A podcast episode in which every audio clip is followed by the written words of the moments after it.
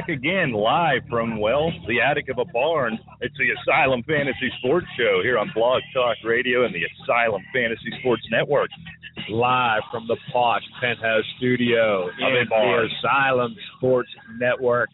We are Fleeger and Briggs. Brought to you this week by Rosemary Lane. There we go. the Brought modern farm Yes, market of uh, Harrisville, PA. The modern farm market. betcha. Ooh, you have a tagline now. Yeah. I like that. Very That's it, nice. buddy. Classy. Yeah, Classy. There love enough it. young people in Harrisville, PA to want something modern? Actually, there's uh, a lot. Yes. Oh, well, that, that's good to know. I so, mean, in the whole area, we have gotten lots and lots of young clientele, and we love it. In fact, we're actually talking about, uh, you know, maybe in the future looking into the rock dollars from Slippery Rock University and so forth. Awesome. And opening a discotheque, I think, is what Rick's doing. A So- disco. Good God. Well, and you talk about my age. Try to keep it Lord. young for you. Thank you for uh, smashing the table, Rick, and knocking my other computer out. So that'll work out lovely. Yeah, when a plastic water bottle rolls into a laptop, it automatically should shut off, Well, right? That's what It's a one. wonderful computer that you have. That's you know, what that one- Four ninety eight Kmart special. All right, well, let's get into it. no. I let's eight. Bash each other for an hour and a half. It'd be much more fun. week eight. There's a game in the books. There is a game going on. Is this the last of these godforsaken London games? I, I've had my fill of it. Seven three Kansas City right now. De'Anthony Thomas scores on a ten yard run, helping no one's fantasy team once again. Way to go, Andy Reid, getting the job done. We're going to take your calls. The chat room is up. You can call in 646 478 4679. We've got the mailbag. If I can get my laptop back up after Rick smashed it Don't with that worry, I have it. It's no big deal. We've I- got plenty of emails. We got lots of uh you know tweets in the last week, and um, you know what? Like Rick said, call in. We also have uh, updated news right now. Apparently, Antonio Gates will run within the next 30 minutes to see how his knee is, and then they will make a decision on his status. I'm so, not uh, sure if that bodes well. yeah, Even if they I agree. decide he's a go, how limited is he going to be? When you got a guy like Ladarius Green behind him, look, I don't know what your options are if, if you've got an Antonio Gates behind him, w- where it may or may not be worth the risk. We'll look at any of those situations individually if you'd like to. But that makes me nervous, Rick. I mean, I, what are you dealing with? I know you have Gates and well, you got Crockett I have Gilmore. Crockett Gilmore. I have I think for you, if Gates is a go, you probably have to roll, but, but I'd be nervous. I, I'd be scared. yeah, it- it's very it's scary situation, especially when you have Green. And the only thing that really makes you wonder, though, is red zone. There's nobody better than Right. Antonio Gates that Phil Rivers likes to look for in a red zone. Yeah, and I think we And- talked a little about that a little bit last week, where Antonio Gates, if you have a Crockett Gilmore, now it's again, it's going to depend Right. who you have behind him. I think I see we got Jersey on the line. We'll get right to you, Jersey. I think we talked to him last week. Then we have a Gates and a Barnidge situation. I think that was Jersey. I Yeah, I don't think We that talked that's about- even close Right. when you're talking Gary Barnidge. Yeah, but you dealing with a Crockett Gilmore behind him if Gates goes, knowing there's going to be a ton of scoring in, in this godforsaken Right. Chargers Ravens games. If Gates can only get on the field inside the red zone, he may still be worth the play. Yeah, that, that's frankly. the thing. You're, you're talking Crockett Gilmore. You're talking maybe what, like a Kyle Rudolph is, is somebody like that. He did have a touchdown last week, but he just That's what you're counting on for him. You have to get that touchdown because he's just not a big part of the offense between the 20s, and the emergence of Stefon Diggs, I think, makes that even worse, quite frankly, because you're going to see a ton of Adrian Peterson. That's what you do if you're the Minnesota Vikings, and quite wisely. And now you add uh, another threat in the passing game in Diggs, whereas Rudolph wasn't a big part of the passing game otherwise. I think, again, you're counting on him getting in the end zone, and, and I don't like dealing with that from Kyle Rudolph. I guess a discussion we're having the same discussion though. When you're talking about an Antonio Gates, I think you can count on it. You know, against Baltimore, they're going to get what four or five red zone opportunities, very likely, I would think. And if Antonio Gates can go in that realm, if you're dealing with you with Crockett Gilmore, I think he's worth the play. Yeah, exactly. So I mean, that's you just have to monitor it, and um, you know that's what we'll try to do at least uh, while we're on the air, just to see if any news comes in for Antonio Gates, and then if he is playing, then we're going to start fielding the questions. Oh yeah, I there'll mean, be about thirty of them. If, we he's out, it dismisses about thirty Right. questions. But yeah, uh, exactly. okay, let's get the one that we got one earlier in the week. Uh, would you start a Marvin Jones over Fitzgerald and flex a Brandon LaFell? I mean, I answered this on Twitter. I just a, a succinct no. no, And um, you know, Marvin Jones over Larry Fitzgerald. I mean, Larry Fitzgerald had a down week, one week. Now, what I would have done, now this is long past since they played Thursday. You you like to say it about Bishop Sankey constantly. You said it about somebody else Wednesday. I can't remember who it was. Well, I said it about the Tennessee running game. Right. It, in gen. Well, there was somebody else. Uh, there was somebody you quit trying to make somebody happen. All right. Andrews. No, it, wa- it wasn't on the Titans. I can't right, remember doesn't who. matter. Anyhow, I'm going to say this about Brandon LaFell. Enough. Enough with Brandon LaFell. He may pop up with a big game. He's not Randy Moss. The Patriots do what they do with Dion Lewis, one out of Garrett Blount. They do with Edelman and Gronk. Yeah. LaFell isn't going to emerge. He isn't going to be that next guy. Stop. Stop with this. All all preseason. Right. Brandon LaFell. Brandon LaFell. And I know you've been a Brandon LaFell guy. You're a Brandon LaFell fan. You you've all back back in his Carolina days. You, you were on top of him.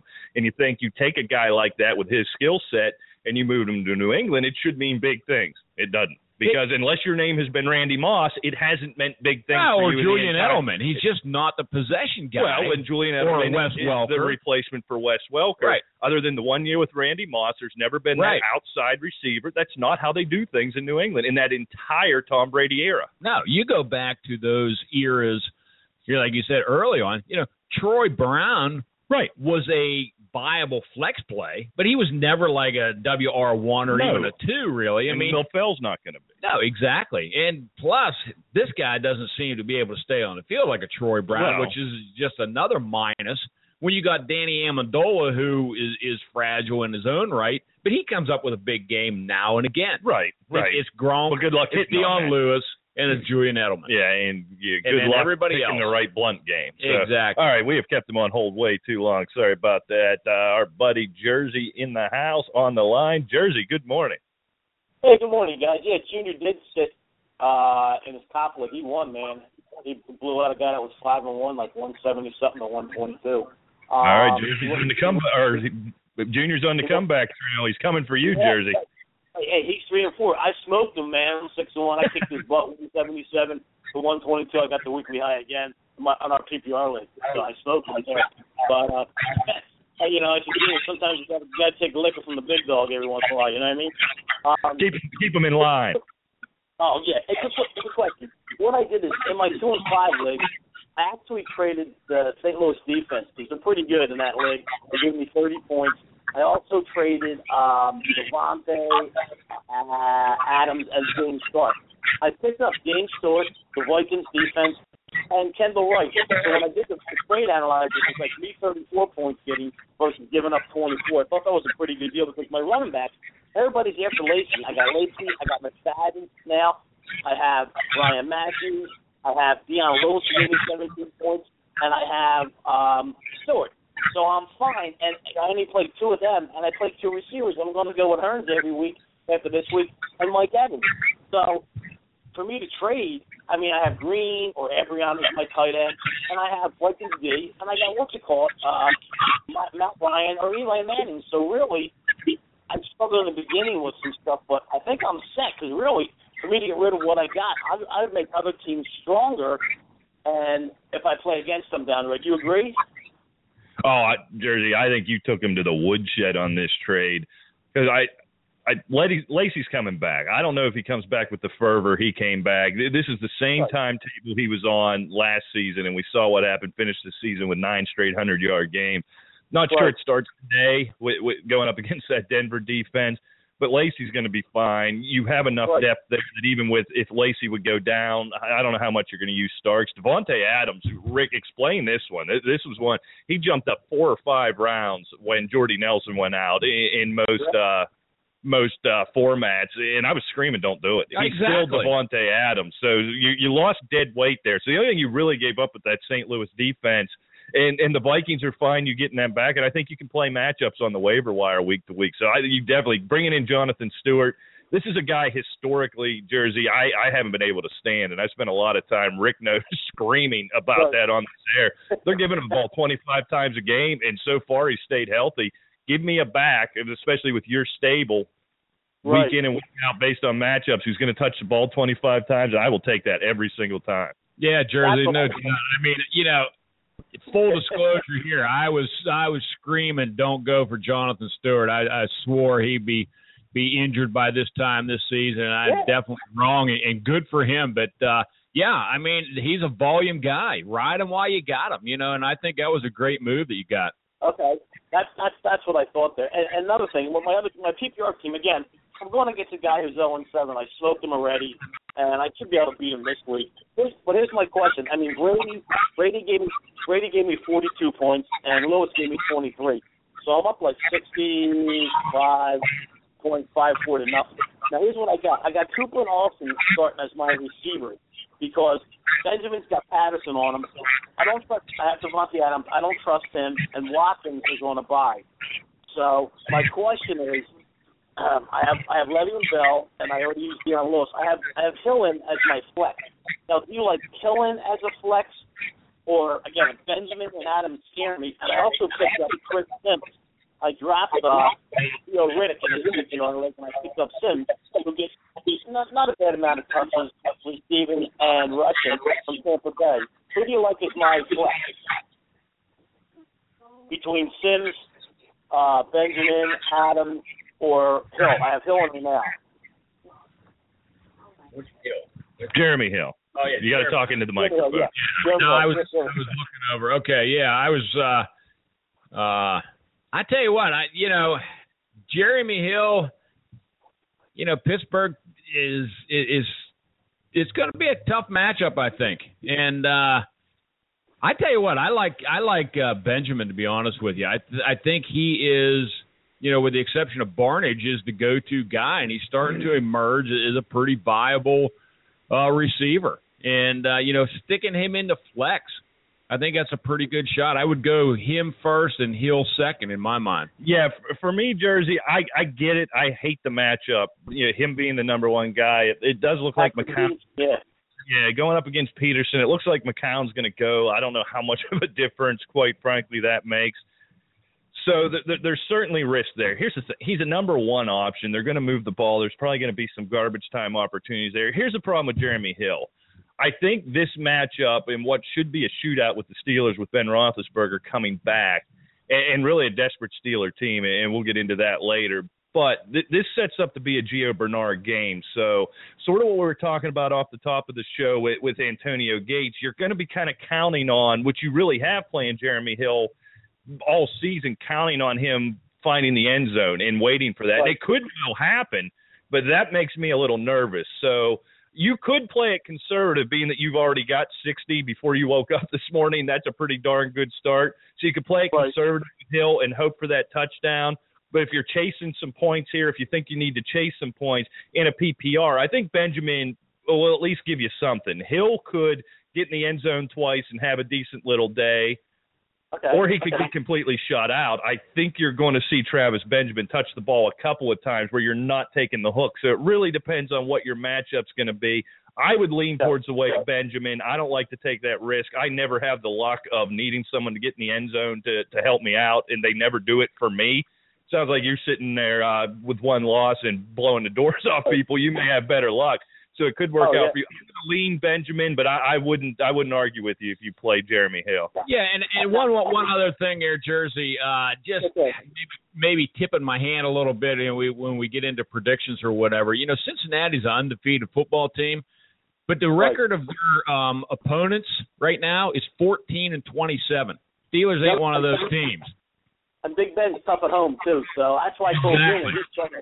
he- Junior's starting the Vikings defense. I had him pick them up, and I said sit Cincinnati. Now another thing, quick, quick, if you don't mind. Like Sims, I drafted Theo Riddick for Chris Sims, who, who- who's not a bad option. I mean, you know, I mean, I mean, the hamster gets a lot of the stuff, but there are a lot of shootouts anyhow. But he does run the ball sometimes, and, and he does get stuff out of the backfield. Is Chris Sims worth it? You know, between Benjamin and Hill as a flex, was he worth dropping Theo Riddick for? It looks like in that in that crazy Lions uh, backfield.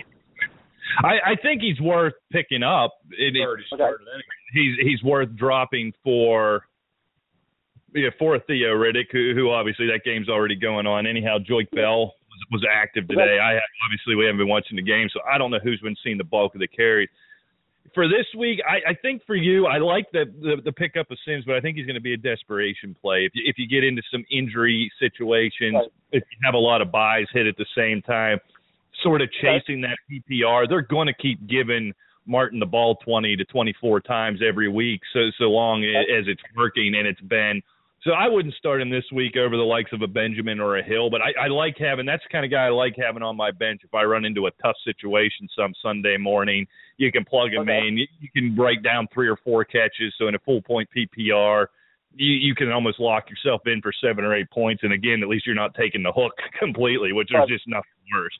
Yep, yep. No, I appreciate that. Uh, last thing, so do, do we start the Vikings D or, or the Panthers D? Well, I think uh, the Vikings I know are going against Chicago. They haven't beat Chicago in Chicago. I think they're Chicago's three and zero, but they're playing good for defense. You got you got Indiana, Indiana, Indianapolis at at the Panthers. I think maybe Monday night. But do you like the Panthers D or you like the Vikings D? If it's me, if it's me, I like Carolina. I, I'm really starting to like this team. Right now, Indiana, Indianapolis seems to be just in a free fall, and you know you're looking. You, a lot of people are, wow, you know, it's that Indianapolis offense and so forth. But you know, I mean, you know, Jay Cutler and them, they're still going to move the football. I mean, you know, Chicago's defense is pretty pathetic, but they still have, you know, they still have Matt Forte, Alshon Jeffery, you know, Martellus Bennett, and so on. I, if it's me, I'm going Carolina. I'm going right now with a proven commodity that is um, shutting teams down. And it, yeah, maybe you may get slapped in the face here or there but uh, you know, Carolina's playing some good football, and they're undefeated with an offense that isn't that dynamic. Yeah, that's what I was wondering because I'm actually, I'm actually starting St. Louis over over the Panthers because they're going against the hapless 49ers in that matchup. But yeah, that's why uh, Junior was wondering, you know, which one of them. I I, I said, you know, in that and the other league he's in, I said go like you said. I guess you go with the Panthers, and the other one I told him to go with the Vikings because he didn't have the Panthers. So I'll do it that way. Hey guys, I really appreciate everything. Best of luck to you guys uh, this week. I always appreciate you taking the call from me and Junior. I should be seven and one. Hopefully, Junior hits five hundred, and both leagues will go four and four. He's going to roll in the cop. So again, thanks a lot, guys. I appreciate it. Best of luck to you this weekend, and we'll talk again next Sunday. Thanks again, and have a good weekend. All right, appreciate it, Jersey. Good luck. Thanks week. a lot, Thanks Jersey. A lot. Have a good one, buddy. All right, Rick. Well, let's move on. Uh, another another one of these slow days in the chat room. Rick, I hate they, these London they, games. These man. London games crush us, man. Who's out there watching real football when you can hear us talk about what might happen in football later? That's insane. Yeah. Why, why watch it for real? Yeah, what, and what are you doing? Uh, so I understand it. It, it. We get crushed here when these games are going on. So let's get into it. Uh, a couple headlines here. We got a little time. We'll maybe we'll do some starts and sits, pick some games, and then we'll we'll hit open the mailbag about uh, about quarter till maybe eleven o'clock. We'll see how the morning goes. Looks like Rick, and I know this is a situation you deal with. Every report is. I don't think we have anything official from the team yet, but every report is Dez is going to give it a go today. What do you do? Is this even a question? What What do you do? What are you doing? What am I doing? I have, I'll be totally honest with you, I have Willie Snead in my offense for New Orleans, hoping he can have a bit of a breakout game. For the simple reason, I know Willie Snead's going to be on the field for, what, 75% of the snaps, if not more. Right. I don't know what Dez's snap count's going to be. He may play two plays, run a, a cut route, and feel just a slight twinge in that foot, and then he's out. They're not going to risk him. He may have a big game. I don't know. But do I want to risk it right now when I have a guy that's a starter? He's the clear number two on a team that's a fairly dynamic offense and is starting to find themselves. Unless you have nobody, I mean, buys are killing you, and, and or injuries, whatever. I gotta I gotta be a little cautious. I gotta wait and see. Yeah, normally, and I have been burnt on this wait and see so many times. Normally, it seems the NFL, the teams have gotten better and keeping these guys out till they're 100% ready to go. I still feel like Dez is rushing himself back a little bit. I do too. I feel like the game or plan almost Dallas is one Right. of the two. the game plan almost has to be let's get out there, let's get some live game action, let's make a couple of cuts, let's take a couple of hits. I don't think he's going to be on the field a ton. I think unless you're in a real desperate situation, it's what we talked about with Gates. It's what we talked about with, with Jersey with Jeremy Hill. If you're chasing a touchdown, if this is a close game, I think this is why you activate him. You get down inside the red zone, and you got somebody for Matt Cassel to fling the ball up to in the back corner of the end zone. Right. And that's what Dez Bryant does best. I, unless I am real, real desperate. And you could be. There, there's some some major names on, on by this week. You look at the, the two islands down there in Jacksonville. You could find yourself pretty desperate, but it's going to be. I agree with you. If we'd have, if we'd have got that question in the mailbag, Willie Snead or Dez Bryant this week, while you say Willie Snead, and I kind of chuckle. Yeah. the name's terrible. He's terrible. Uh, the Saints' passing offense is is basically terrible.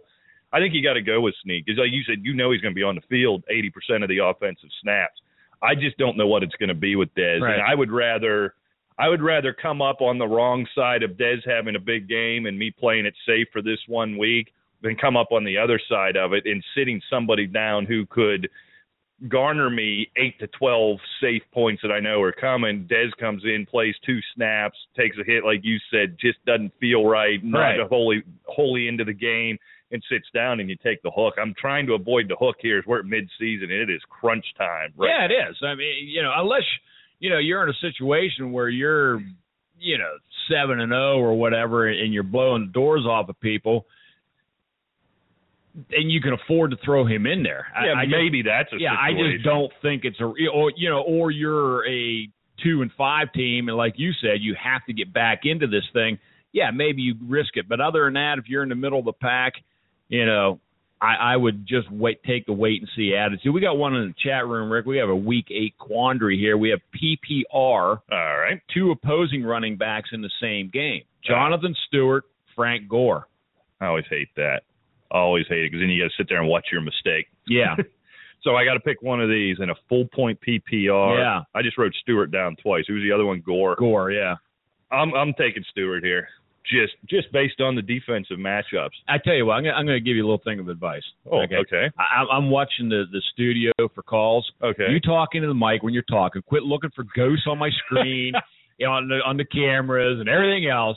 And uh, you know, you won't be going back and forth. well, we're it's not at night now, so I'm Well, not so worried true. about the ghosts. Plus But my wife's down Right. We were here. Yeah, she'll she'll run them off. Yeah. He's not going to take any guff from them. But when No. we were here 10:30 Wednesday night, that uh, security cameras are creepy, and I. It- it's a lock, Rick. This it- place is haunted. It's it's a hundred true. percent chance this place it's is haunted. true. I mean, this is not a lie, folks. You know, we'll get back to the question in a minute. We're sitting here, and he is like a freaking prairie dog looking at the screen on the security camera. We're, we're upstairs, and the, and the screen has, you know, shows the, what's on the screen. And I asked him, what, you know, we were finishing up the Fantasy Sports Network show, and I asked him, what are you looking for? He goes, I'm looking for ghosts. It, it's a lock. This place And I'm just haunted. like, you have got to be kidding me. And, No. no, man, I'm serious. You're dead serious, man. Uh, You know, what a moron. Anyway, let's get back to Stewart. Oh, yeah, Stewart. I think is I'll go Stewart as well, Rick, be honest with you. Indianapolis offense, you're just waiting for it to explode. right. And every week, they're floundering. And it may. It- Andrew yeah. Luck's too good. T.Y. Hilton's too good. We But- think Frank Gore's pretty good. I, still, you, you worry about him. But I'm convinced, like you said, Jonathan Stewart is the volume play. Right. He's going to see the ball 20 times. And Carolina with Ted Ginn, with Jerricho Cotchery, with the exception of Greg Olsen, Right. they don't have much of a pass game. It's just Jonathan and Cam, Jonathan Stewart and Cam Newton show Yeah. and Greg Olsen. Go with Stewart. I think he's a lock with volume play. Yeah, I mean, and here's what stinks with with Jonathan Stewart with this Carolina Panthers. The way the the amount of times he's touching the ball, the way he's performing when he when he has the ball, we should be talking about him as a top three or four fantasy running back. The the problem is he can't. Other than that Seattle game, which was a, a bit of an anomaly, he can't seem to find the end zone. It- No. that's that's Cam Newton's gig down around the goal line. That's what they do. So that hurts him. In the full point PPR, I think that's the only thing that even makes this a question for me, quite frankly. I think Gore could be a bigger part of the passing game for Indianapolis. I think he will be. Jonathan Stewart doesn't seem to fill that role. But do you give me those 20 some carries. Again, I'm expecting still at some point, maybe I'm being naive like everybody else. This Colts offense has got to bust out, but it ain't going to be against that Panthers defense. It, I, it's just not. Yeah, I would think the exact same thing. And for all you uh, gurus out there that started Alex Smith, he just had a uh, 12 yard touchdown run. Kansas City leads 14 12 yard touchdown run. Yes. He just refuses to throw touchdown passes. Yeah, he hates it. But, it's uh, for him, man. he's a glory hole. Yeah, but good for him. He got that. He got that rushing touchdown. All right, to to a few more of the headlines. Rick C.J. Anderson is going to be the backup behind Ronnie Hillman this week. What do you take from that? Uh, we, I believe we had several Ronnie Hillman questions throughout the week and in the mailbag. Did this get you excited whatsoever for Ronnie Hillman, or do you think we're still going to see a pretty fair split? Oh, I've been saying the last two or three weeks that that Hillman's the better back, and once he has caught on to pass protect, he gets more playing time. He's had 200 yard games the last three three weeks, and I think Hillman, until he's displayed, until Anderson shows that he is a better running back than Hillman now, yeah, I think Hillman is going to start getting the lion's share of of the work. I mean, it's still going to be a split, but I think it's going to be more towards Hillman than it is towards Anderson. Hmm. And with the with the failing power of Peyton Manning's arm and the falling temperatures, I think you're going to see more and more of the running game. And if their defenses keep them in games, yeah, I think Hillman's going to be great play. Yeah, and I coming off back to back hundred yard games. Not sure what what you're going to see. I, I still don't know what to make of this Green Bay defense. By the numbers, they're right at towards the top. If they're not at the top, but they give a ton of right. yards. Here's what I think. Here's going to be sort of a bold prediction. I, I think if they do this, if they make this move and say Ronnie Hillman's our number one back, and you're going to see C.J. Anderson in special packages, in third down, in, in situations like this. I think this could bode very well for both of them. Clearly for Ronnie Hillman, coming off the back-to-back hundred-yard weeks, although that one two weeks ago was a little bit counterfeit with the, or three weeks ago after the bye you know, with one of them being an 85 yard run. You can't take that away, but at the same time, but he's it, still showing the explosiveness. Right. At the same time, it plus the numbers. I don't want to give the impression that he's going to see the ball 20 times, average five yards a carry, and there there's another hundred yard game. But that not, notwithstanding, so he's going to be the primary back. I, I agree. You're going to see more and more of the of the running game. You're going to have to as, as Peyton Manning struggles, and it's only about to get worse. You know, we're, we've reached November. This is the time of year it starts going the wrong direction for for a Peyton Manning. But I think C.J. Anderson in PPR formats in a defined role as a third down scat kind of guy, pass catching back not having the duties, the full duties of a number one running back. And maybe he's not ready for that. And there's in, in full point PPRs, there are plenty of guys in this league who can be that number two guy playing in those certain packages that you can see their numbers boost. You could see him actually become a viable fantasy play. He's not going to be that top five running back, that first round pick everybody wanted him to be. And it, Rick, you and I screamed at them that, that it wasn't going to happen. So we got one right anyhow. However, I think this could be a, a boost for his value. You certainly you're not getting that first round value that, that you paid for him, but I think this this is actually this works out. I think better if this happens and they stick with it for both guys. I expect C.J. Anderson to be on the uptick now. Now that his role and his responsibilities have changed into a role and responsibility, I think he's more built and equipped for. Yeah, I mean, you know, I think you have to just more wait and see now. I mean, you know, we can say, you know, this is going to make a huge difference, but uh, yeah, I think there's a lot of things that are going to be washed out with Denver this year, I think. Look, they're undefeated. They're much maligned for being undefeated. You know, Peyton Manning's over the hill, yada, yada, but they're still winning. I mean, you know, they're winning with def- defense. They're winning in spite of Manning. So I right. I think what's going to happen. You thought you'd ever say exactly. But uh, you know, a lot of this stuff is going to wash out. I think this year, and I think we're going to get a lot of, you know, good info on Hillman and Anderson. This could be uh, a, a duo starting next year, or maybe even starting this year as Manning keeps throwing these lame ducks out there. Right. So you know we'll just have to watch that. But anyway, let's get on uh, on on the schedule here. It's 14-3 as I mentioned with uh, Kansas City over da- or Detroit right now, and um, you know we actually had a uh, question in the chat room, or not in the chat room, but in the mailbag that I thought was interesting. All right. We're just talking about Peyton Manning. They're at home against Green Bay. I mean, you know, you expect this as a, as a shootout, and and we have one New York Giants going to New Orleans. Eli or Peyton? Ugh, it's got to be Eli. It absolutely has to be Peyton. Not only for me is Peyton a sit the rest of the way out. Put him on the waiver wire. It, it's it's over. It's done. I think it can get better. I think they can tailor the offense a little better. I, I don't think he turn continues to turn the ball over the way he has. I honestly don't. I think he's too smart for that, even with physical limitations. I think if and as he learns his physical limitations, you'll see the, these interceptions go down, the, these silly turnovers go down a little bit. That said, he's just he's not Peyton Manning of old. So this, this is Eli. It doesn't matter who the matchup is any week it's a given. It's Eli. Eli is the the good Manning now. Yeah, really, unless Peyton's you know explodes into two weeks of 350 and three touchdowns in a row, which is not, not going to happen. It's just not going to happen. I agree. I, I, think you go with Eli. All right, a couple more headlines, Rick, and then we'll uh, we'll hurry up and get these games picked, and maybe we'll hit our starts and sits as we as we pick the games. As we see a good start and sit, we'll we'll meld them together. We'll get Scott here in in about 15 minutes. Vincent Jackson out this week. Rick uh, obviously hurts Vincent Jackson owners. What's it mean for uh, Mike Evans? Yeah, he's been wildly inconsistent already this year and you take out of Vincent Jackson, I you know I, I think you have to, obviously he's a must start. This could be a boon or a bust for him. That that's, that's the thing, and you just really don't know with Tampa Bay right now. You know they they could turn it into the muscle hamster show if they can get the the run game going, or all of a sudden they could start force feeding Evans and he delivers. Right.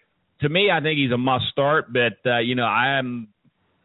Uh, I really have a hard time, you know, believing in Mike. You know, I'm not a don't own a whole lot of Mike Evans no, anywhere, no. and and it's for this simple reason. It, it's I thought he was overvalued coming into this year, as I wrote er, in the preseason, and I think he's still overvalued. Yeah, he's going to give you those huge games, but he's kind of like, last week, as predicted well, by Rick Fleeger exactly. right here on the. Uh, but he's also the Keenan Allen of last year. I mean, he'll disappear, and it, it's not so much a knock on him; it's the inconsistency of a bad Tampa Bay yeah, team, you know, and a young, mistake-addled, decision-making, struggling quarterback. Right. And I think that that's the point here. As you said, you have to play him. You have no choice. Being him, he along with Doug Martin, the only true weapons in that Tampa Bay offense. Now you take Vincent Jackson out, Austin Seferian-Jenkins is still out, who in the game and a half that he played, Winston showed a real propensity to get the ball to him. So that's a guy I'm monitoring going forward if he can get back in the lineup. So you have to play Evans just based on opportunity and his standing within your lineup. This is your number one or at worst your number two wide receiver in all likelihood.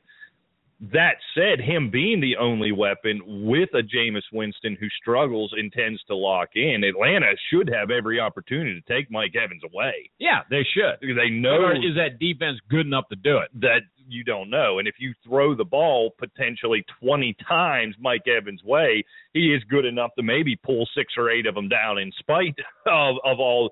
So you have to play him. But yeah, I don't think it's a, a lock right. that he has a huge game like he did last week against. All right, Washington. let's move on to something very important. Oh, according, very important. according to ESPN's Adam Schefter, the Chargers are planning to play Antonio Gates. Right. So I Let saw the that. floodgates open. I went there, or I saw that, and I went to the chat room, and the instant question is: Should I get Ladarius Green out of my lineup, or do you still like Green this week? Ugh. It depends on the option that you have. Right. I, I would guess. Who's the other one? I think the Green still gets I think, uh, yeah, I think Green is certainly going to get enough work. Just because Gates is playing does not mean he won't feel some discomfort in that knee or he's going to be able to be Antonio Gates that we've come to expect.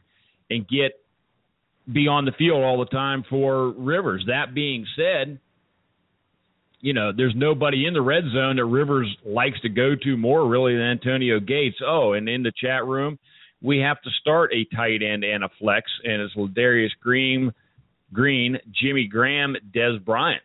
Oh man, come I mean, on. you know, that's so Jimmy Graham's the obvious play there. Yeah, I mean, just based on attrition. I know how you feel about Graham, but based on and on and what he's been doing this year has been atrocious as far as the Ladarius Green or Dez. Oh my yeah. god. Oh, oh. I. Yeah, I mean, do we it, go with Dez here. I think I'm going Green. You do? I don't I, know. I don't hate it. I, I'm 51-49. Yeah, you know what? For all the things, all the stuff we talked about it, off the top of the show, I just don't trust Dez. The problem with Ladarius Green, he's not going to find the end zone unless he busts one long. But I think he is going to be a major play still between the 20s. I think I go with Ladarius Green, uh, assuming this is a PPR. Maybe in a standard, you could talk me into Dez Rick. I- will put it that way. I don't know if, if they said in there. So I'm going to do that. I'm going to take the coward's way out. I'm going to take Graham and Green in a PPR, and I'm going to take Graham and Bryant in a standard because I think we know unless he busts one long, Green's not going to see the end zone in this game in a standard league. In that case, I'll, I'll count on on Dez them chucking one up to him at some point in the back of the end zone because that's got to be the only reason they're bringing him back. Yeah, I I mean, I, I'm still, I'm still really hesitant to be taking Dez today. I, I, I think he's being rushed back. Look, he had surgery on a broken bone in his foot. I think it's just, I think it's just more or less a a trial, uh, you know, a trial and see what happens in a game time situation for a few plays. I just I'm just not convinced that Dez is going to get a full complement of plays. Graham to me is the obvious choice, even though I don't like him. But I think Green's the second choice. Be quite frankly, I I, I think he's going to be on the field a lot more I, than Dez is. Oh, I, I do agree with and, that. And I think in either format, I'm going Green over Dez. I, I'm just a little too cautious to believe that Dez Bryant is going to be able to withstand the rigors of many plays after look he hadn't played since week one right and he was just just in conditioning last week. Right. I mean, it's it's not even like he's been really, really battle testing, even running and and and going through contact practice and so forth. So yeah, I, I got to go green. All right, well let's uh, let's pick some games here. Kansas City uh, kicks a field goal. It is now 17-3. The the Jekyll and Hyde nature of your uh, Detroit Lions uh, continues. Rick, yeah, my looks line. like uh, Stafford just got intercepted. If I'm reading this right, and Kansas City has the ball once again. So Rick, let's uh, move down. We've talked a lot about this game already. Tampa Bay at Atlanta. Yeah, I look. Tampa Bay has shown shown that I think they're in the right direction, but I think Atlanta just has way too much firepower, and um, I like Atlanta at home. They have too many weapons. I like Atlanta 31, Tampa Bay 17. Yeah, I, I think ta- Atlanta wins this game fairly easily. I think it could be a, a bit high. I hope it can be. Numbers been they haven't been terrible, but but Julio Jones just hasn't been that that lockdown, lock it up throw away the key type of 10, 10 reception guy. I'm not sure what's going on there. Matt Ryan not really putting up the numbers. Well, they have Devonta Freeman for one thing, yeah, considering they have not had a running game since Michael Turner. Yeah, I, I don't care for that. I'd like them to get back to the passing sure game. Because I own no Devonta Freeman shares. Right. It really upsets me. But I'm going to take Atlanta there. San Diego at Baltimore. This game could be played in the 70s with these two pathetic defenses. You know, San Diego is, is kind of a tough passing uh, matchup but they give up a ton of yards rushing. I tell you what, you know, certainly Justin Forsett is a must-start running back. I like Baltimore at home. You know, San Diego hasn't done anything to convince me that look, Philip Rivers threw for over 500 yards and they lost. I'm I'm going Baltimore 31, San Diego 30. Yeah, I'm going to go with Baltimore here as well. San Diego having to travel across the country.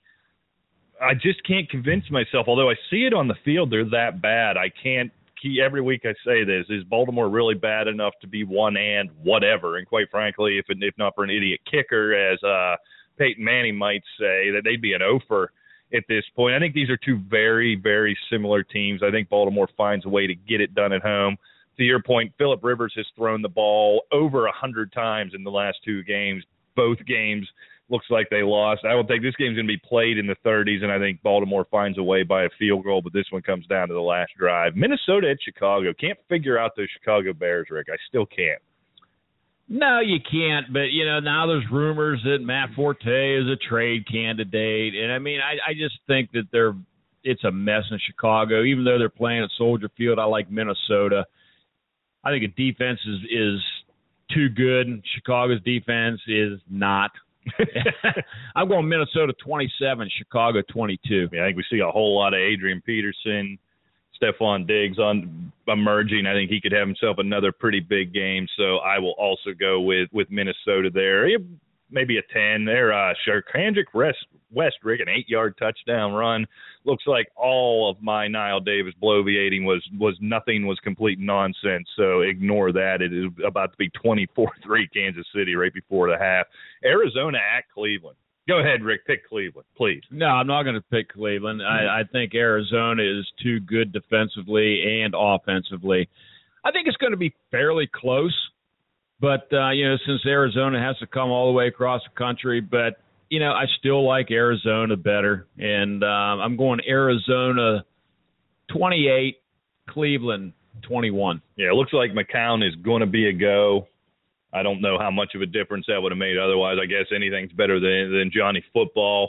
That said, he him being nicked up, I don't know who's going to make plays on the on this Cleveland offense. I, I quite frankly don't. Cleveland's been a little better defensively than I expected, so maybe they can keep keep Arizona out of the 40s. But I don't think this is close. This is this is I'll go 27-9. I think it's that kind of kind of just smackdown. Tennessee at Houston.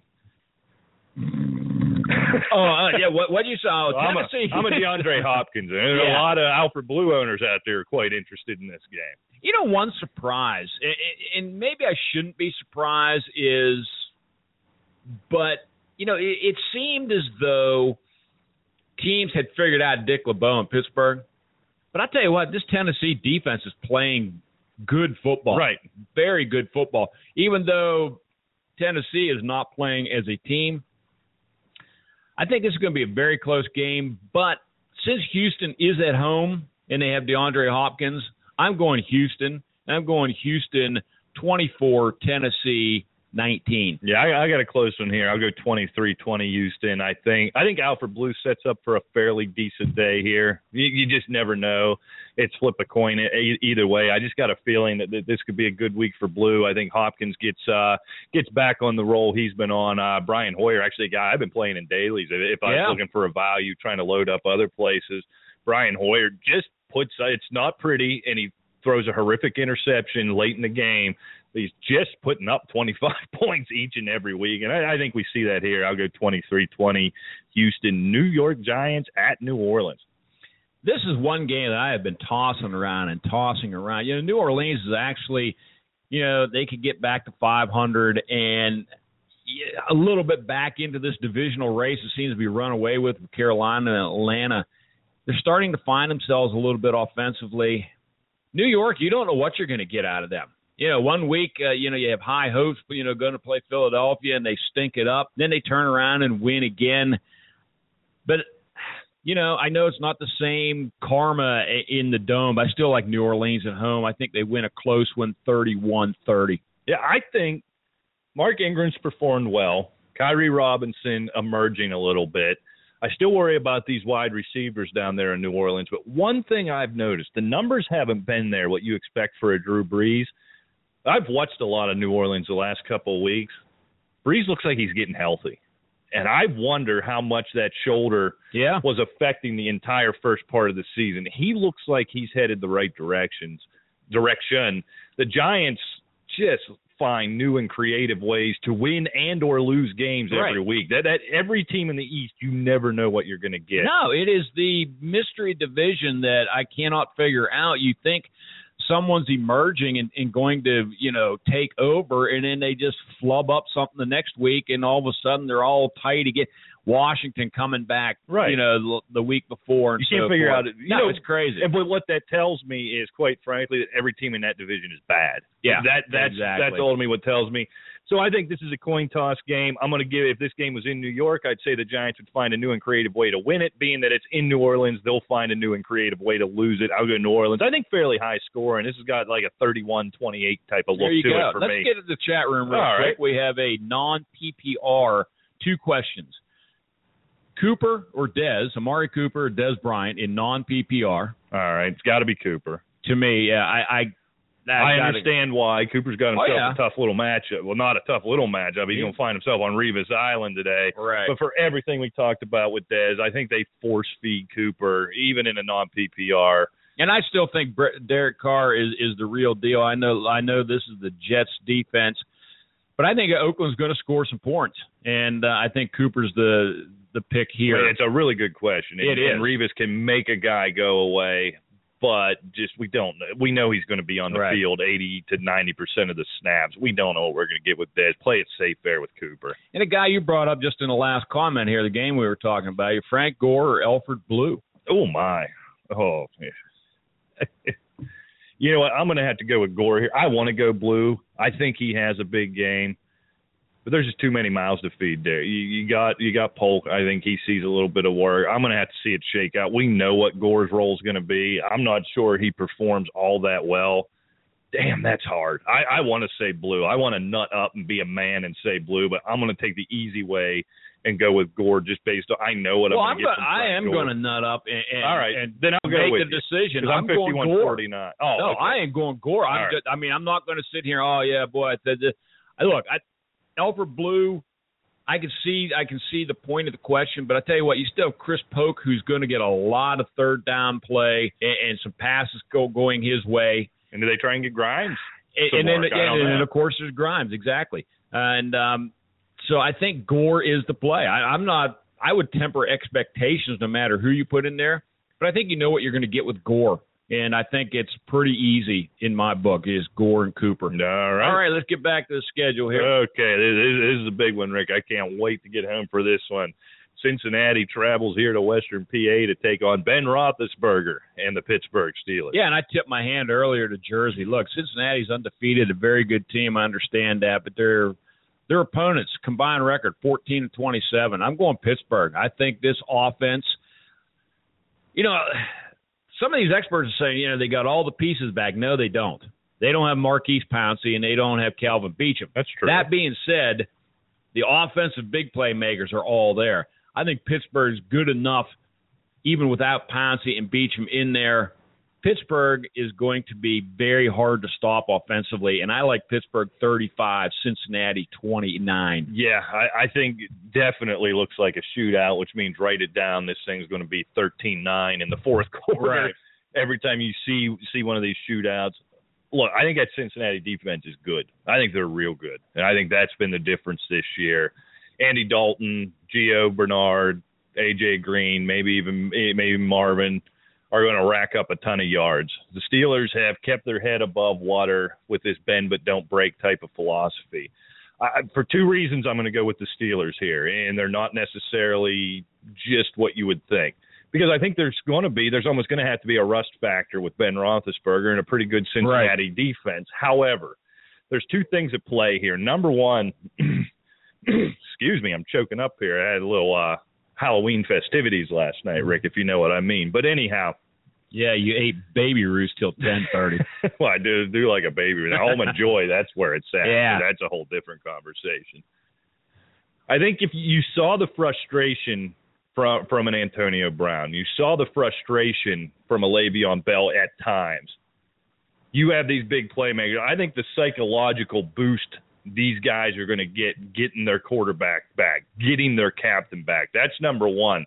I think that could work through whatever rush you're going to have out of a Ben Roethlisberger, and I, obviously you're going to get big games out of these two. But number two, I was listening to uh, the the fantasy station on Sirius driving around yesterday afternoon. I heard our buddy Dan Claskins, who does his uh, Sunday morning show down there in Cincinnati. That's Yeah, the show I go 13, on. 1380, Fox I believe. Sports? Radio. Yeah. I can't remember the, the the call letters, but that's the show I go on every now and again when I got to dip out of the show here. And I heard him saying he's a Cincinnati guy, got a lot of insights to Cincinnati, and he made a point that I hadn't thought of. I was leaning Cincinnati here earlier in the week, and I might have picked them on the. But he said these two teams are, are ostensibly even when you look at them on paper. Cincinnati's sitting undefeated. If Steelers lose this game, the division's over. It's just over. Right. Things in the NFL tend to have a way to keep themselves interesting till the end of the year. And I don't want to say the fixes in or something. These things just tend to work out. Pittsburgh has to have this game. If they lose this game and now they've lost a game to Cincinnati, plus they're three or four games back, it's completely over. This is a must must win here on November first, and I think the Steelers have the horses to get that done. I think it's a total shootout. A long way to get here. I'm going to take the Steelers 34-31. Let's uh, get rolling here. San Francisco at St. Louis. Now there's one you can get out that snore again if you'd like. Yeah, and I'll I'll take so well. You know, St. Louis is actually making a little bit of noise in the West, and uh, you know they got a great defense. You know, they found their running back. There's no question. It, it would be nice if they could find a consistent uh, passing game. If they could, they would be very difficult to beat. That being said, I, I think they outclass San Francisco. I like St. Louis 27, San Francisco 13. Yeah, one thing we didn't talk about at the top, Carlos Hyde is out for Right. this game. exactly. We Colin should've that. Kaepernick after two nice weeks remembered he was calling Kaepernick in in prime time last week. I don't know how they move the ball. I don't know how San Francisco scores. Todd Gurley's the difference here. I think it's going to be sort of ugly, 17-10, something like that. But St. Louis wins this one at home. The Jets head out to Oakland. This is a tough one. This is an interesting matchup. I, you know, I, why do I like one? I think it makes the league better if the Raiders are good. I don't know why. Oh, it's I don't have that knowledge of them from the '70s like you did. You know, a lot of guys, but something Right. about Oakland. Maybe it's just because they're always that featured four o'clock game. It's nice that they're finally competitive. Maybe Well, that's yeah. I mean, being a born and bred Raider hater, I mean, it is nice to see them competitive again. Um, you know, considering we talked about this in the preseason, we we thought there was going to be a lot of ground made up on Denver this year. Look, they're sitting there undefeated, you know, basically well in hand Somehow. the division. But you know, Oakland is really making some improvements. I think Derek Carr is the real deal. I said that from the very beginning. I like Latavius Murray, a little underwhelming this year from what I thought, but you know, Amari Cooper has emerged. That being said, they've got a tough task, and I kind of like the Jets, even though they're going across country. I think it's going to be a close game. I like the Jets 27, Oakland 24. Yeah, I always hate the going from from one coast to the other. It is an advantage for the home team, wh- whoever's going which direction. I just Derek Carr in a couple of years. This might be a better matchup. He's still a young quarterback. I agree, he's the real deal. He has taken a huge step forward, but that defense, that secondary for the Jets is tough, and I think the Jets find a way to win kind of an ugly game. Ryan Fitzpatrick just good enough to get it done, and I'm going to take the Jets here, twenty three twenty, something Okay. like that. Just a little tidbit here for all you uh, Rick Fleeger, Matt Stafford believers. Right now, through the second quarter, he has You live for minus 3.12 points. Uh, you know, good luck the rest of the way. hey, it's 24-3, minute left before the half. It's garbage time, baby. Garbage time. She's a coming, and I love garbage time. And I got Calvin Johnson. But, That's right, uh, so I still don't forward believe in Matt Stafford. Seattle at Dallas, Rick. I got to go Seattle. I, I, you know, I know Dez may play and so forth. It's just, I don't know. Dallas is a mess. They don't. It goes to show you how good or how cohesive Tony Romo makes that team. Right. Yeah. All And- you Tony Romo haters, here's your proof. Yeah, I mean they cannot find any magic formula. You know, no matter how pure a passer Brandon Weeden is, Jerry Jones, you're starting Matt Cassel now, and we all know about Matt Cassel. He had one good year with New England, and that's been it. I like Seattle. I mean, their offense right now is a mess, but you know they they still have enough power, enough weapons to stop Dallas. Right. And uh, you know, I'm going Seattle 24, Dallas 23. Yeah, I think Seattle's a, a team heading the absolute wrong direction, but I don't know where Dallas gets any points, enough points here to win this game. So I too, I'll go Seattle 26, 17, something like that. As One- we always say, listeners first. We better get to the chat. All right. It's starting do to pile up a All little right, bit. We have uh, Dez or Travis Benjamin. oh, just still got to be Travis Benjamin. I'm avoiding Dez. I'm I, I am too. Dez. I have to. I'm, I, I, we may get burned, but I got to go Travis Benjamin in week one of Dez's return. Non PPR, John Brown. Ooh. It's you know he's just healthy, just coming back. You know, or Marvin Jones. Oh, that's so tough.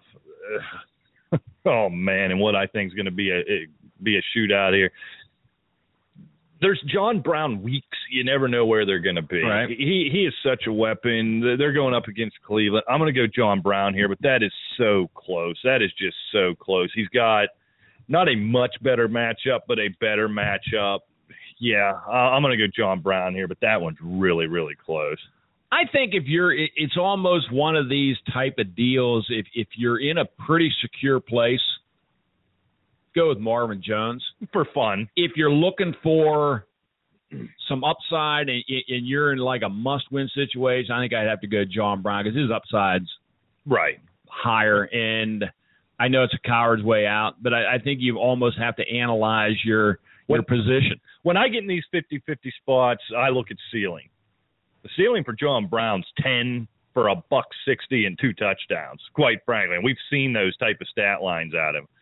Marvin Jones, now this was standard, so the PPR isn't going to, I'm going to stick with it. I'm going to stick with John Brown, but that one's really close. You can play Jones if you're comfortable, if you're secure, and you want to have some fun. There's going to be opportunities there. I think what's different this year, the Steelers have nobody to sort of historically in this matchup, or in even in the last couple of years, as the Pittsburgh defense has been on the decline, they could sort of focus on that number one, and you see this number two or number three wide receiver on Right. an opponent have a big game. Uh, there's nobody to even slow down AJ Green, so I think he's going to be the first option. I think Eifert has a huge game as they get down inside the red zone. Uh, Pittsburgh terrible against tight Right. ends. Gio Bernard, they're terrible tackling, so Bernard has a big game. I just I'm not certain there's enough to go around there. Yeah, and, and the thing about Marvin Jones is, uh, or you know, Sanu as far as that goes. Neither one of those has proven to be the T.J. Houshmandzadeh, Right, right. who, Jones has know- in the last couple of weeks. but- yeah, exactly. But you know, I, I till one of these guys emerges as is boy a really solid number two. I mean, you know, I, I would very hesitantly, you know, believe in Marvin Jones. Let's go to a league fairness question. Ooh, okay. In our opinion, is this a fair trade? A seven and O team traded Alshon Jeffery and Justin Forsett to a five and two team for Julio Jones. The league was upset but not get sufficient veto votes. And he added, I believe the team records were more of a factor than fairness. Okay, um So basically, yeah, the the uh, other owners don't want to see the seven and zero team getting Julio Jones.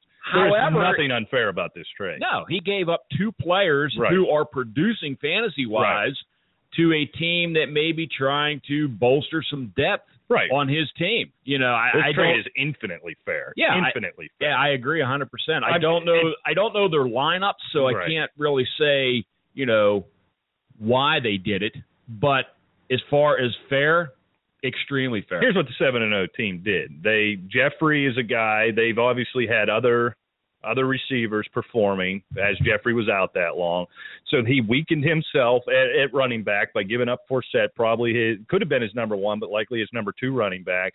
Brought in what could be the best fantasy wide receiver in the league, certainly a top five.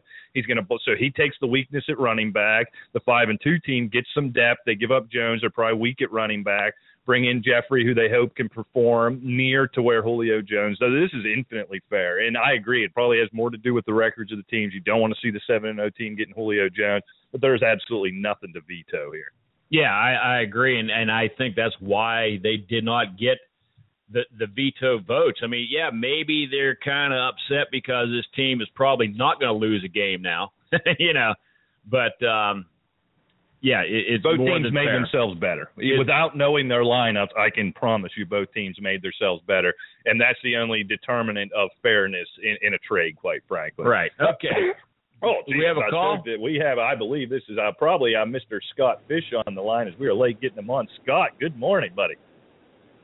Hey, what's going on? What's going on, boys? Uh, can I make a comment on that fairness trade? Did you say that was in the chat room?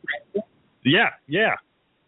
Oh, my room must be frozen. Okay, I want to make a comment on that. Can can we ban leagues that even have veto votes for anything other than collusion? That trade is about as fair as a trade can be, and there should only be trades from vetoes for collusion. That I have no problem with that trade. In fact, I, I actually like it for both teams. A five and two team getting that kind of depth. Alshon Jeffery could produce as well as Julio Jones for the rest of the season. I think that's a great trade for both. I to veto that, you might as well veto every trade that has ever existed. Just just don't even allow trades if you're going to veto that thing. Yeah, no doubt about that. There's no question. I mean, that was a very equitable trade the whole way around. Don't know the exact strategies, but I think Rick covered it well. And um, you know, there there's no no reason even to have a veto vote on that. As a matter of fact, in our league of consequence, there is no veto. And I mean, you know, I, I'm the commissioner. I can see if there's collusion, and it, there's only collusion if you have, say, somebody trades. I don't know, for example, say, uh, you know, say you trade an Alshon Jeffery for somebody, and then they try to make a same deal the next week or something. I mean, you don't have that. I mean, it, it's a three week waiting period to lose a guy like that, you know, in, in trades with another guy or with another team. So I mean, yeah, it, it, there's no nothing wrong with that at all. I mean, absolutely fair, a wonderful trade the whole way around. And I, I've always, Scott, and you run the the biggest fantasy football league on the planet. I, I have to assume uh, we could probably make that claim with having no statistics behind it. I agree. Number one, no veto, because what it comes about is that nobody wants to see the seven and zero team getting better. Number one. Number two, I've never believed in protecting somebody from being stupid, even if I'm not a part of it if they think they're making a good deal and it's there's no collusion involved, as a fellow owner in the league, if I got a dummy in the league, let him be a dummy and do dummy things, and that's one less guy I have to worry about. Exactly. Why do we have veto power to protect somebody from themselves? Yeah, and we we cannot predict the future. I mean, two years ago, if you had traded Trent Richardson, who was arguably the number one running back in the NFL, for say, I don't know, for for like a draft pick that got you, you know, AJ Green or something. People people would have been up in arms if you had traded Trent Richardson for something of a lower value, and, and that trade looks like gold nowadays. You know, it's, exactly. we don't know the future. I agree 100%. Let's get to the chat room. We're running behind, and uh, you know we've got a lot to cover here. But we have a non PPR question Frustrated owner drops Carlos Hyde and Ryan Mathews. All right. Drops them. Wow. Okay. Which one would you want? Oh, God. Or oh. would you pick up David Cobb? This guy has lost Foster, so they only have Bell and Doug Martin at running backs. They're looking to get some depth. If it was me, I'd pick up Hyde. I think so. Yeah, Hyde can't help you right now, and definitely not this week. But uh, I think he's got the highest upside of uh, any of the. You said Ryan Mathews and David Cobb. I, I gotta imagine Hyde's got the highest upside of all three of those. Um, yeah, I agree. I'm, I'm with you, Scott. Surface, yeah. Yeah, I mean, if you have Bell and Martin starting, you really don't need Hyde this week. So, I mean, I, I think he would certainly How frustrating be the most. you have to get to drop Carlos Hyde. Yeah, I don't know. I mean, unless you're sitting there with Peterson and Forte and right. somebody else, I don't know. But anyway, okay. PPR flex. I think this is an easy one. James Jones or Duke Johnson. I think it's James Jones all day long and Sunday too. Wow, that one's interesting. Uh, I I also agree. I would go James Jones, but man, they're playing a tough Denver D, and uh, Duke Johnson. I suppose Arizona's pretty tough too. So just just keep me with uh, James Jones. But I can understand the uh, the you know the the question here. Right. Yeah, I get it, but I think it's Jones. It's just when they need a big play, when they when they get inside inside the red zone, it, it's James Jones, and I just keep rolling that hot hand. And I would too. I mean, waiver wire pickup of the year thus far, just a forgotten man. It's fun to watch. Yeah, there's no doubt. And, and look, they have he has history with Rodgers, and you know it's pretty apparent that uh, you know Rodgers still trusting James Jones to get it done, especially with Jordy Nelson out. And if if there's going to be some pass catching, I mean, James Jones has a great shot at catching it. So, uh, Yeah, I, to me, it's James Jones. All right, let's move on, Rick. All right, let's hit the mailbag here. I need to start two in a PPR, and then here comes this name again, and the second one's come up all day too. So we got James Jones, Marvin Jones, Nate Washington coming off the big week, Stevie Johnson, or Amari Cooper. So I need two. It's a PPR. James Jones, Marvin Jones, Nate Washington, Stevie Johnson, Amari Cooper. Scott, we're going to let you start this one. This is a whole lot of work right here. Well, I uh, I I'm obviously picking Amari Cooper because I I don't bench him for anything, even Revis Island. Um, and as much as I kind of want to play Nate Washington in the quote unquote Nate Washington revenge game this week, I think I'm going to go with James Jones. I tell you what, Scott, I'm going uh Amari Cooper as well. I don't I do not think you bench Amari Cooper. I don't care who he's playing against. I, I think I'm going to keep him in the lineup. And I, and I'm with you. It, To me, it goes down to James Jones or Nate Washington, and it's it's close to me. Um, Nate Washington is, is one of those type of guys that uh, seems to be getting it done. And boy, I tell you what, I think he's a pretty good option. I think I might sneak in. Nah, I'm going James Jones. Yeah, I, I'm gonna I'm gonna make it unanimous. I can't believe this one. Uh, long as it is, I always pick these ones because we end up with two, three wildly different answers and don't help anybody. And uh, I guess that makes me chuckle. I don't know, but James Jones, big opportunities in the end zone. Amari Cooper, I do hate Revis Island, but I just don't want to get caught with my pants down. He's going to get the targets. Let's jump down here. A PPR flex: Eddie Lacy or Steve Smith.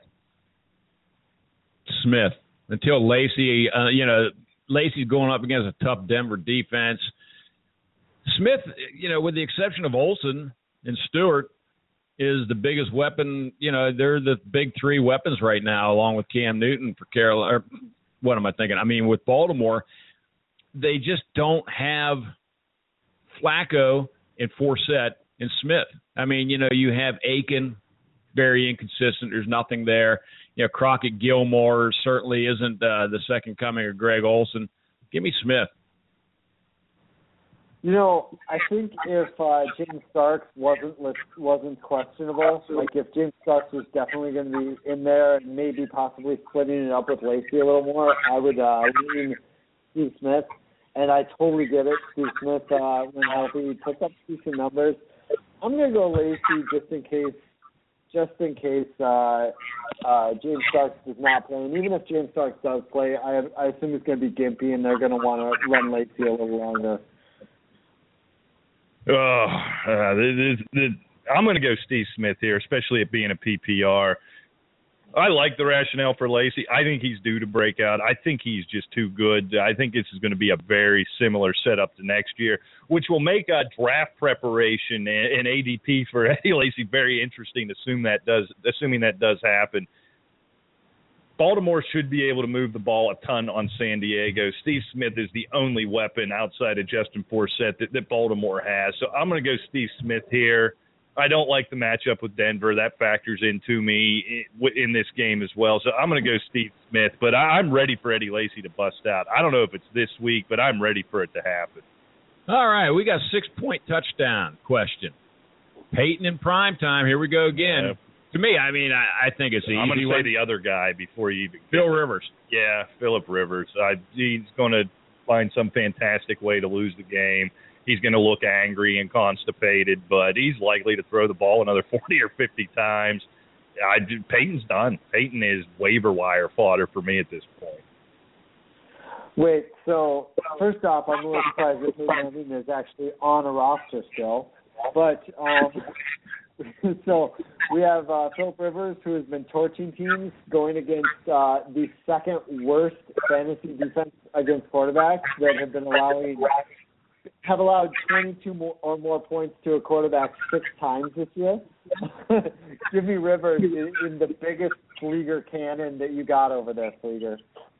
Yeah, I mean, there's no question. I've already put that in the chat room in capital letters and exclamation point Phil Rivers, which means Peyton Manning will throw for 425, four touchdowns today. Absolutely. And, uh, but, uh, it will be wrong. But I, all day long, I got to go Rivers over Manning. I mean, Manning has done nothing to convince me that um, there's any reason to have him in your no, lineup. No, and Rivers j- just going to torch that. Okay, I'm going to give you a question Oh, here. right. I got to get a question. Derek Carr Oh, this is a Rick Briggs question. or. Jay Cutler? Derek Carr or Jay Cutler. All right, uh, Scott, see if you can steer Rick down the wrong path. Keep in mind, I am playing him this week. Which means your Well- answer means nothing. so only Scott's means anything. Well, Derek Carr is playing the Jets, and uh, Jay Cutler is playing the Vikings, who uh, both are top ten defenses against quarterbacks Exactly. this year. Both have allowed eight passing touchdowns this year. Both have allowed, you know, about 1,400 yards passing. This they're they're basically equal defensive matchups. So I'm going to go with the one I feel is more consistent in Derek Carr. That's who I have in my lineup because they're both at home, and everything you said. You know, I've looked at these defenses. I've looked at the at everything that's happening, and I mean it, it's very close. But I'm going Derek Carr. I think he's just been more consistent. I mean, sometimes you can get a you can get Jay Cutlerized and just be you know torched for your week. Yeah, I, I think what it comes down to, as much as I hate to help you on, on a week where, where we're playing, there is less chance that, that Carr throws up all over himself. You just never what what know what you're going to get with Cutler. So in a bad matchup for both, take the more consistent. All right, well, in all capital letters, we have help with what appears to be 74 exclamation points. So he's very very worried about this. Travis Benjamin or Brandin Cooks? Oh, give me Benjamin. Wow. Give me Yeah, Benjamin. that's- I, I'm so so tired of the inconsistency with New Orleans. I mean, like you said, I thought. I mean, I have Willie Snead, hoping I'm going to get a big week out of him. You know, uh, because I have Dez Bryant and I don't trust him. But you know, it, it's just terrible with New Orleans. They may he may have a huge game, but I got to go with Benjamin. He is the number one option right now in Cleveland. Is is this PPR? Oh, let me see if he said that in amongst all of the exclamation points. No, standard league. Well- standard league. Okay, then I'm going Benjamin. Um, PPR would have been really close. I think Benjamin's got a lot tougher matchup against Arizona, and I feel like the the New Orleans Giants uh, game for Cooks is going to have a lot of scoring. So I would have leaned Cooks probably getting over 10 targets, but uh, I think Benjamin's a little more likely for like a 100 yard game or a score. I know I know Benjamin hasn't scored since week three, but I, I think it's possible. I think I, th- I think that uh, I think I just just lean that way, just just ever so slightly. Yeah, th- this one's close. I'll make it unanimous. I think maybe a little more big play potential there. Cook, Cooks has been such a disappointment. This this was a guy many many uh, many folks who do what we do here had had stacked up to really bust out this year after, and it just it hasn't been there. I don't trust him. I, I still I can't believe I'm saying I still don't trust Drew Brees completely. So I'm going to go Benjamin there. They're going to struggle. They're going to be behind, and Benjamin really, save for maybe Duke Johnson, about the only playmaker they have going. In a PPR, we we knew we had to get to this guy already. We've got Eric Decker or Stefon Diggs. Um, this one isn't even remotely close for me. maybe, maybe I'm just too much of a Vikings fan, but uh Stefon Diggs has started his career. It's, it's the best best start of a rookie career, best first three games since Anquan Boldin. Uh, I expect that to continue. He's clearly got something with Teddy Bridgewater. Uh, give me Diggs. Yeah, I think you got to ride that hot hand. And, and when you get a playmaker like that, and there seems to be a chem- chemistry with Bridgewater, this feels like the real deal. Yeah, what one week does not a trend make. Two, you're starting to get there. Three, now I'm all in. This guy's got big play potential, and, I, I think it keeps rolling. I think this guy's been the find of the of the fantasy uh, world, the waiver wire, and the find of the draft for the Vikings. Yeah, I saw this kid play in college. He is so exciting. Yeah, I'm going to go Diggs here well. I like Decker. Decker's that nice, steady, solid piece, but I'll take the excitement with, with the young guy with Diggs. Well, the thing with Decker is he has four touchdowns, and you know he's been banged up a little bit too. But you know he hasn't been over 100 yards yet. Let's not forget he is still behind Brandon Marshall, and you know they have Chris Ivory running wild, you know, on a lot of these weeks as well.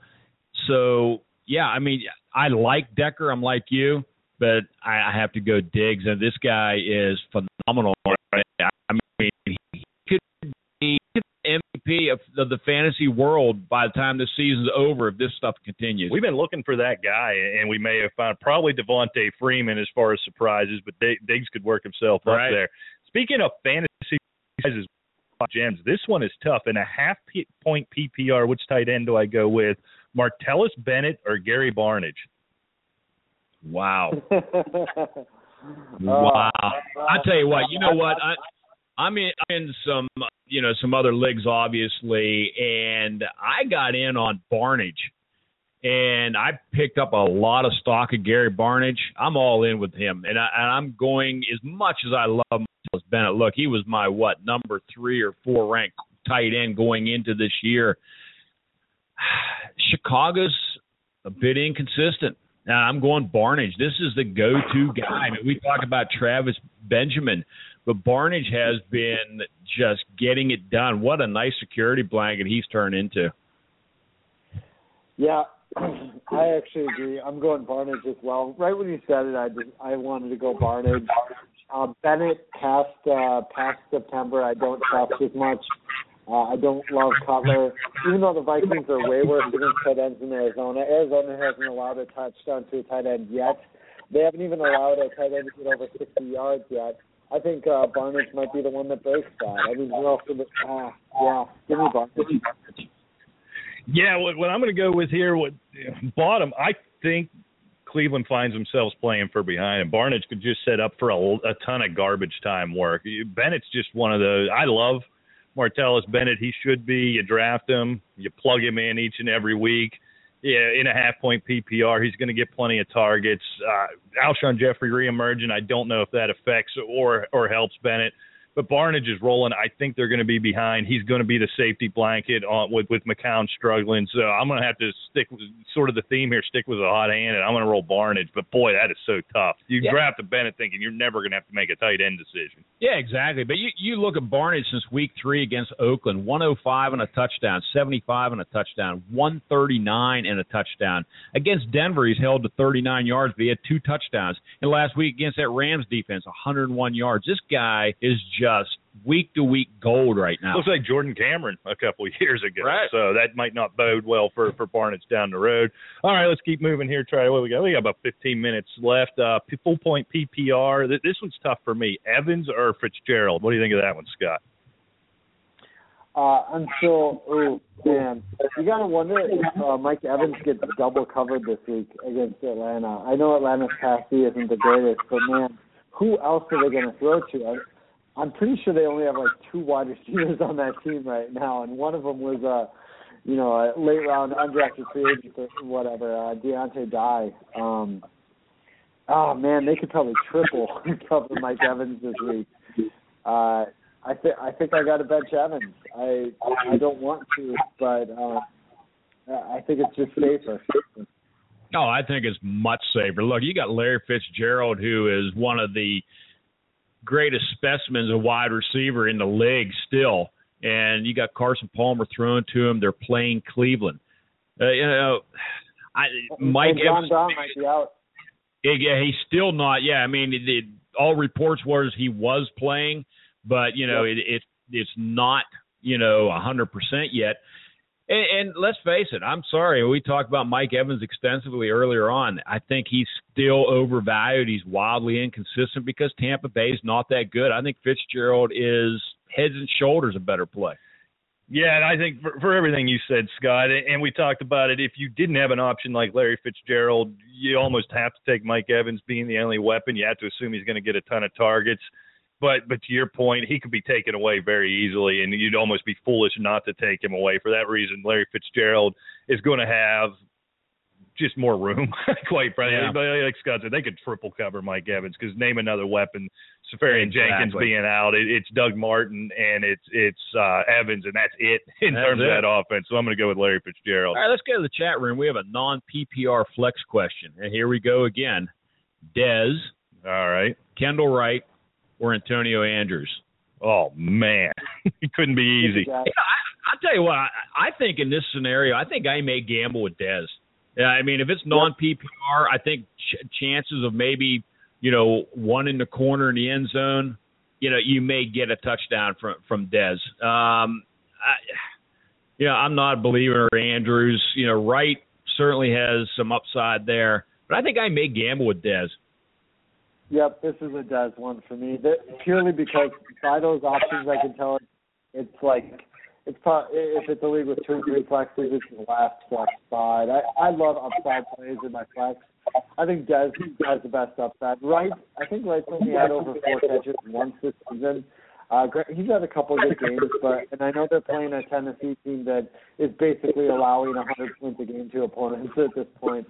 Uh, but this might be the week that I, I want to try to see, see if they throw it up to Dez and gets the score for me in that flex non PPR. Yeah, I think what it comes down to here, really, for Wright to have value, he's going to have to get in the end zone because he, he's not going to have a massive day between the 20s. It, it hasn't, just hasn't bared out.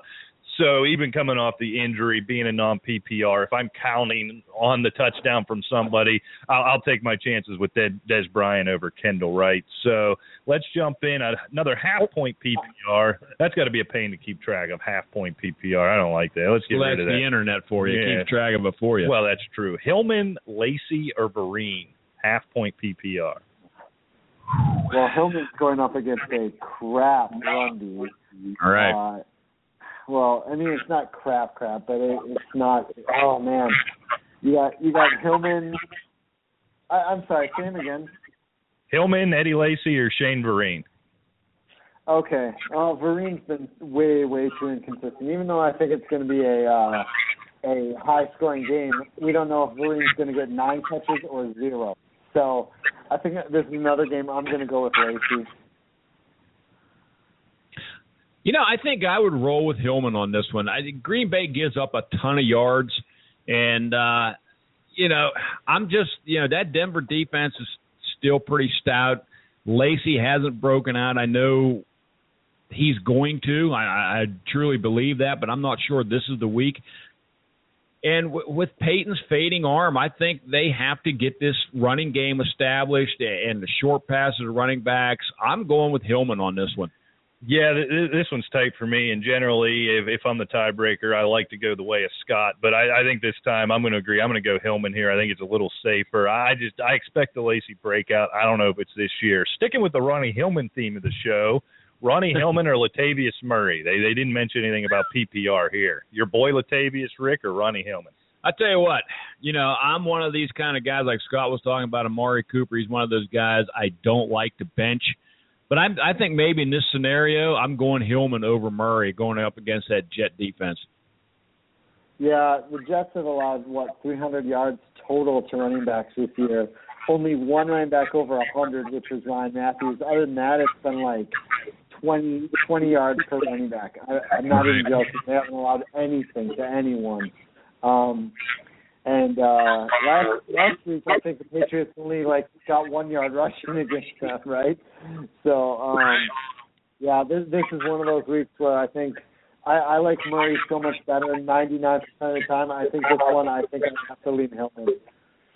Yeah, yeah, I'll make that one unanimous for for everything you guys talked about. The rare defense question: we got Cardinals or the Rams.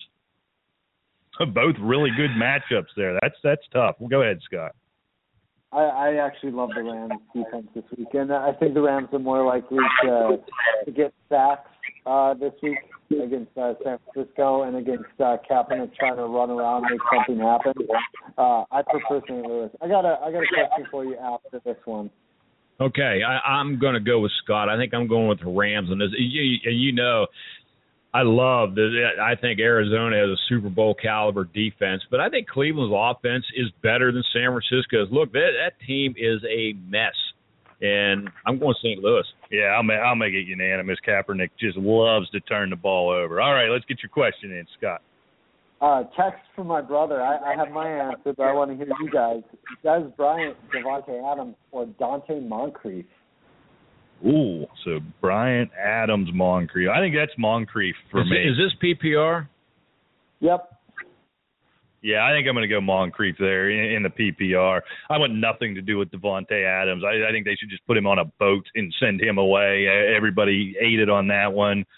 Dez, everything we talked about today, don't need to go through it again. Moncrief, uh, Hilton's been emerging quite a bit. I don't like the matchup, quite frankly, against Carolina, but I, I think Moncrief's by far the the highest upside on this on this group. I think I have to agree there. You know, Indianapolis they're at Carolina is a very tough matchup, but I still think they're going to get some yards. I think Moncrief's going to figure in some. I don't like Adams either. It, it, it's it's a you know we talk about tough matchups. I mean that's a tough matchup too. And, and Dez is Dez. I'm just not convinced about him, so I got to go Moncrief. What if uh, Ted Ginn was in the mix and Moncrief was not? Oh, so many Ted. I filtered out a lot of Ted Ginn. Should we start buying into Ted Ginn? I think in a way you almost have to start buying into Ted Ginn because let's face it, we you know you have him and Jerricho. I mean, look, you have Jonathan Stewart, you have Cam Newton, of course, Greg Olsen, But as a wideouts go, I think Ted Ginn is the main weapon. I might play Ginn over. And and yeah, I mean, week. I kind of like it. Ted Ginn. Yeah. So then, if it was Ginn Yeah, or but- Moncrief, I might still go Yeah, Moncrief. but That would be closer. No, I mean if, if Moncrief, if he's, I'm talking about like he has a second spot. With, you know, Moncrief takes the first flex, then uh, Dez Adams and Ginn is for the next flex. Yeah, I might Ginn. go Ginn there. I think. I would too. How about you, Scott? Yeah, I think so too. I, I'm I'm right there with you. I don't know what to think again, but he just keeps doing it. I I don't. Everything in me wants to not like Ginn and not like that passing offense, but uh he just keeps doing it. So at some point you have to buy in. Well, It's just one of those situations where Cam Newton has to throw to a wide receiver. You can't throw to Greg Olsen every play, and Ted Ginn is the guy getting it done. Yeah, no doubt. All right, let's try to get uh, one or two more in here before we're uh, completely out of time. Here he is again, uh, PPR. This one's a little tougher for me. Alshon Jeffery or Stefon Diggs? Lot. Playing each other. lot Wow. That is that is a very tough question, and you know, Alshon Jeffery is is you know this this is one of these kind of questions. It's kind of like you know I can't believe this guy is in this kind of a dilemma. Who Right. else does Yeah, who are the other two? Yeah, I wish we I had mean, that information. Exactly, but uh, you know, I tell you what, I, you know, I, I'm going to have to ride the hot hand as much as I hate to bench an Alshon Jeffery. I mean, if you're if this is, God, you don't have a flex you can throw both these guys in or something. But I, I think I'm going to have to go Diggs right now on this situation. I- I'm going to defer to Scott 100% on this one. My answer will be whatever Scott is. Is our Vikings insider? Is there somebody who can take Alshon Jeffery away? Oh man, I think I would kick myself if I benched Alshon Jeffery. I want to know what this guy's options are. That this is a Right. question. Oh my lord. Um, if I absolutely had to make this, and everything is even, it's it, it's just this guy or that guy. I think I would also ride the hot hand because Xavier Rhodes, you know, for that second half, shut down Calvin. He shut down some players. I think he could shut down Alshon Jeffery. Only one player has gotten 100 yards against the Vikings this year, and that was Calvin. And they've only allowed two touchdowns in the last to wide receivers in the last five weeks. The Vikings have. So I'm going to go with the better bracket defense in the Vikings and say Stefon Diggs just barely. All right. Well, I'm going to go. I'll make it unanimous. All right, okay. Just a quick update. Kansas City continues to pour it on. It's 31 to three. Nice. Uh, Travis Kelce caught a uh, two-yard touchdown catch from uh, Alex Smith. So All there right. you have it. All right. We'll get you out of here on this one. This one. This was an interesting one, and it's popped up on Twitter a couple of times too. But this was somebody planning ahead because this was from the email bag. Antonio Gates or Ladarius Green. Yeah, that's that is difficult. I think even with with, with Gates, when Gates plays and he's hurt, he still does damage. Excuse me. I think I'm going to go with uh, Gates. I'd really like to watch that down the line, but I think Gates is uh, much more of a red zone target than Ladarius Green. And like I said, when Gates is hurt and still goes out there, somehow he still puts up numbers. He he can play injured better than a lot of players. Yeah, he's one of those kind of guys that even if he's not between the 20s, like maybe Ladarius Green will be, when they get to that red zone, you know, Phil Rivers and Antonio Gates are almost psychic, and uh, you know he is very dangerous. And Yeah, you're right. He can do a lot of damage. I'll make it unanimous again. Just a lot of peace and harmony on the show today. Well, we are out of time. Scott Fish, thanks so much for joining us. Uh, would you take a second to everybody what you got going on? Uh, at Scott Fish 24 on Twitter. I'm running a bunch of rookie mocks for 2016 rookies and Devy mocks. If, if you're into that, if you're interested, uh, give me a shot on Twitter. Running a lot of them, seeing uh, seeing what people think of the future players in the NFL. So uh, thanks a lot for having me, guys. This is always fun. All right, appreciate it, Scott. Thanks again. Take care. See you, Scott.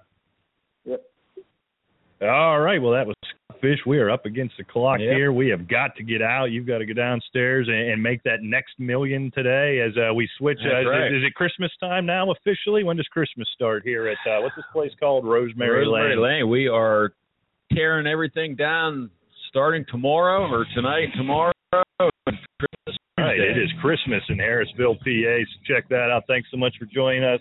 Get uh, any other questions you have in between now and uh, the one o'clock kickoffs at Asylum Football, asylumfootball at gmail.com.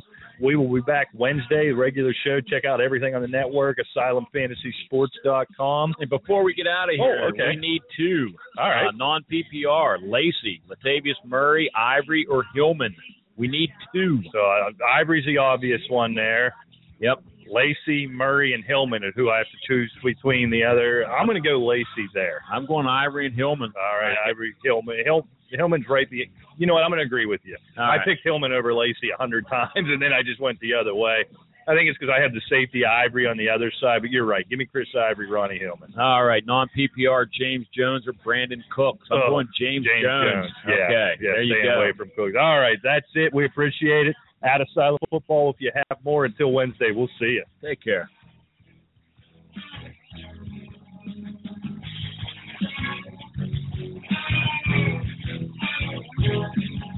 I'm a tailgate. Yeah, we're cracking up ACDC, Hank Skinner, George Strait. Where's the girls? About to call them up. A little southern draw for hey, trouble what's up? It's going down tonight.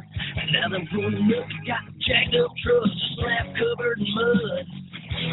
Tops and Daisy Duke them. Hopping out, singing out long women down. On the side of the wild. Girls rules